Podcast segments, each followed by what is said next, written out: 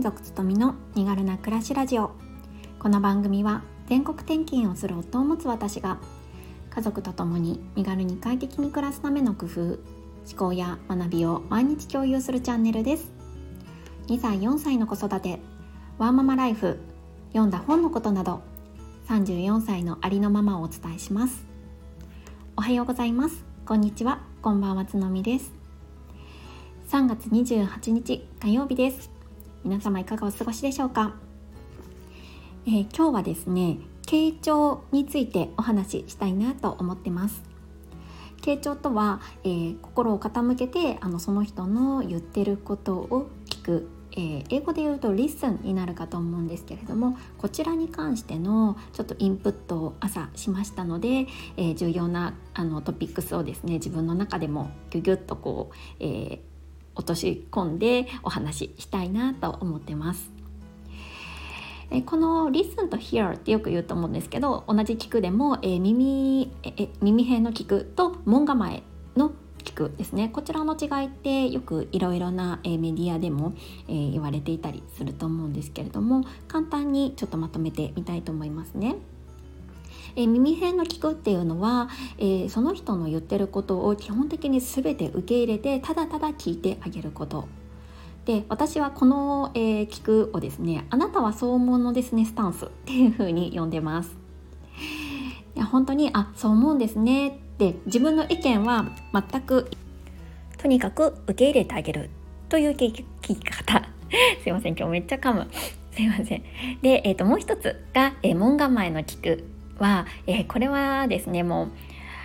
その言葉に対してあなたの話を聞いて私はこう思うよスタンスっていうふうに私は、えー、理解しています。えー、何かその話に対して、えー、反応することなんですよね。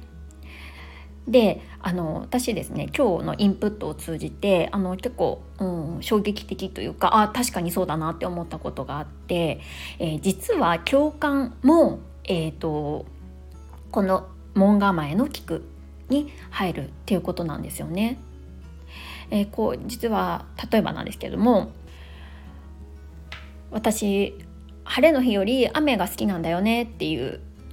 話があったとするじゃないですかそれに対して「ああそうだよね私もそう思う」っていうことこれも実は、えー、 listen ではなくて hear の聞くにあたるっていうことなんですよね。というのもこの門構えの聞くっていうのはジャッジメントが含まれるからだそうなんです。ジャッジメントっていうのは、えーと、判断その人の判断も含まれるからなだそうなんですね。まあ、共感もそのその人の考えに対して、えー、賛成してるのか反対してるのかっていうところを示す一つの指標になってくるっていう観点からこの共感ですら、えー、この門構えの hear になってくる聞くっていうことになるらしいです。であのもうこのね門構えの聞くと耳が耳辺の聞くはどちらがいいとかどちらが悪いかとかそういう話ではなくって、えー、私はやっぱりこう日々の生活の中で使い分けをしていく必要があるなっていうふうに思ってます。でかつ、えー、この耳偏の聴くですね。 listen の方っていうのは結構あのスキルの要することかなと思っていてここの部分を私自身はもっと伸ばしていきたいなって思ってます。というのもやっぱりこの耳構えあごめんなさい。耳構えじゃない。門構え。門構えのこのヒアの方の聞くっていうのはあのあまりですねスキルがなくてもできてしまう。というか普段からやっていることだと思うんですがこの、えー、耳構え耳耳辺の聞くリスンに関してはやっぱり学んで、えー、スキルを身につけていかないとなかなか難しいことなんですよね。でも、えーと、これは仕事でも私生活や育児でもすっごく重要で、えー、役立つというふうにさまざまな書籍などからも言われてるかなって思ってます。だから私はここの、えーと、 listen の方の聴くっていうのをどんどん伸ばしていきたいっていうふうに考えていますしおそらく、えー、これを聞いていただいている、えー、皆さんもそう思っている方多いのではないでしょうか。でここで、まあ、このね、えー、 listen の方の、えー、を伸ばすにあたって私がこれから意識して意識していきたいなって思ってることをちょっと紹介したいと思います。えー、大きく3つありまして1つ目が問題解決を急がない2つ目が、えー、その人の背景を想像する3つ目が、えー、聞くと聞く、えーと、リスンとヒアの使い分けを意識するっていうことですね。で一つずつちょっと、えー、解説していきたいと思うんですけれども問題解決を急がないつまり、えー、結論を急がないということなんですね。どうしても何かこう相談とかが分かりやすいかと思うんですけどそういった話を聞いた時にじゃあどうしようかとか、えー、結論をどうしても私たちって、えー、本能的に考えてしまうことが多いと思うんですよね。でもこの、えー、ヒアじゃなくて、えー、 listen の方をに注力したい場合はここをなるべく急がないっていうことを意識する必要があるかなと思います。やっぱり人間ってこのグレーゾーンであることっていうのがどうしても気持ち悪いので、えー、結論を出したいって思ってしまうんですけれどもグレーゾーンでいることも実はその人にとって必要な時間だったりする可能性が高いんですよね。例えば子供とのやり取りを想像してみて子供がうんそうですね例えば友達と喧嘩したっていう話をしたとするじゃないですか。で私たち親としては、まあ、なんでそうなったのかじゃあどうしどうしたら解決できるかっていうところをいろいろアドバイスをしたり聞こうとしてしまうんですけれどもここをあえて、えー、口に出さないことによってその子ども自身が、うんと、自分で考えてどうしたいかっていうことがこううんその自分自身での解決っていうのを見いだすきっかけにもなる可能性もあると思うんですよね。だからそういう時間を与えてあげるっていう意味でもこの結論を急がないっていうのは大切な部分になってくるのかなって思いました。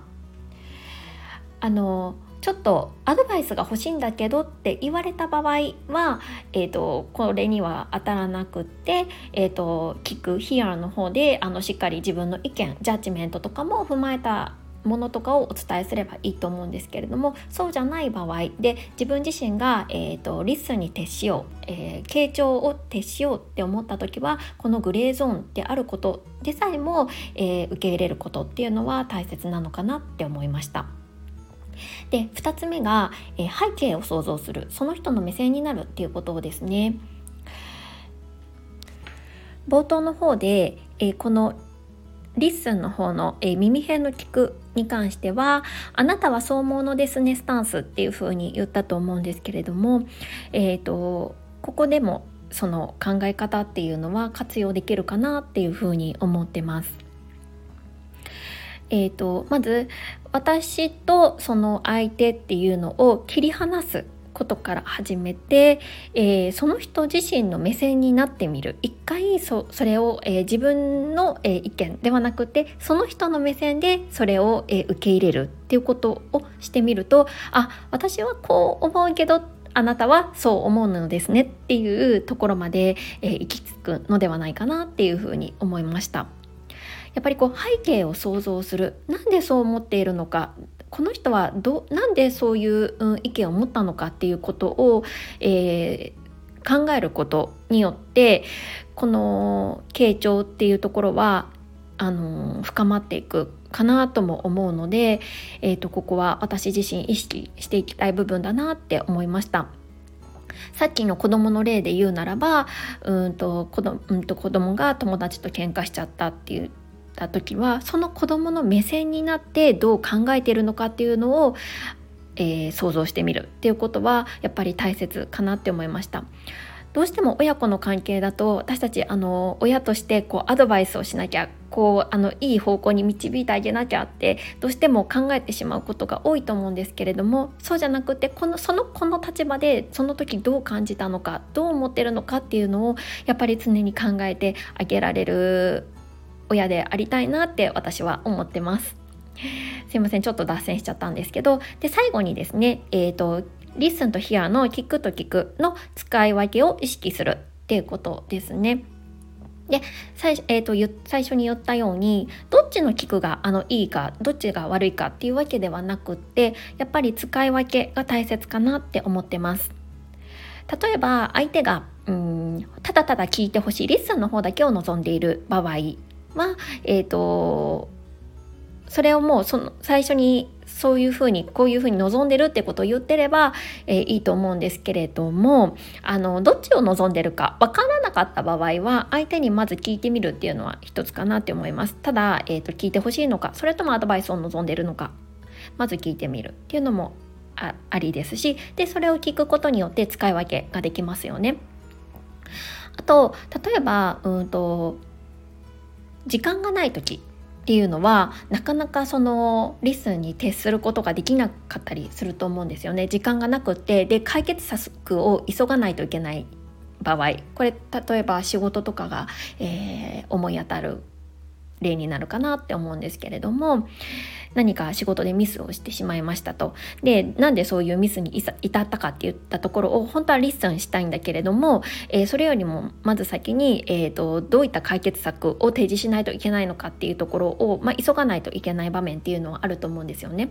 なのでなんでそういうふうに至ったかっていう、えーと、ことは後でとりあえず聞くからまずは解決策を、えー、考えていこうっていう感じで、えー、順を追って、えー、やっていくっていうこともあの一つやり方としてあるのかなっていうふうに思いました。はい、えっ、ー、と以上ですね3点をちょっと私はこの傾聴のスキルっていうのを身につけていくにあたって、えー、私生活でも仕事でも、えー、やっていきたいなって思ってます。どなたかの参考になったら嬉しいです。ちょっとね私自身もまだまだちょっとあの学び途中で分かりにくい部分がたくさんあったかと思うんですけれどもここまで聞いてくださって本当にありがとうございます、えー、今日も素敵な一日になりますように。それではまた明日。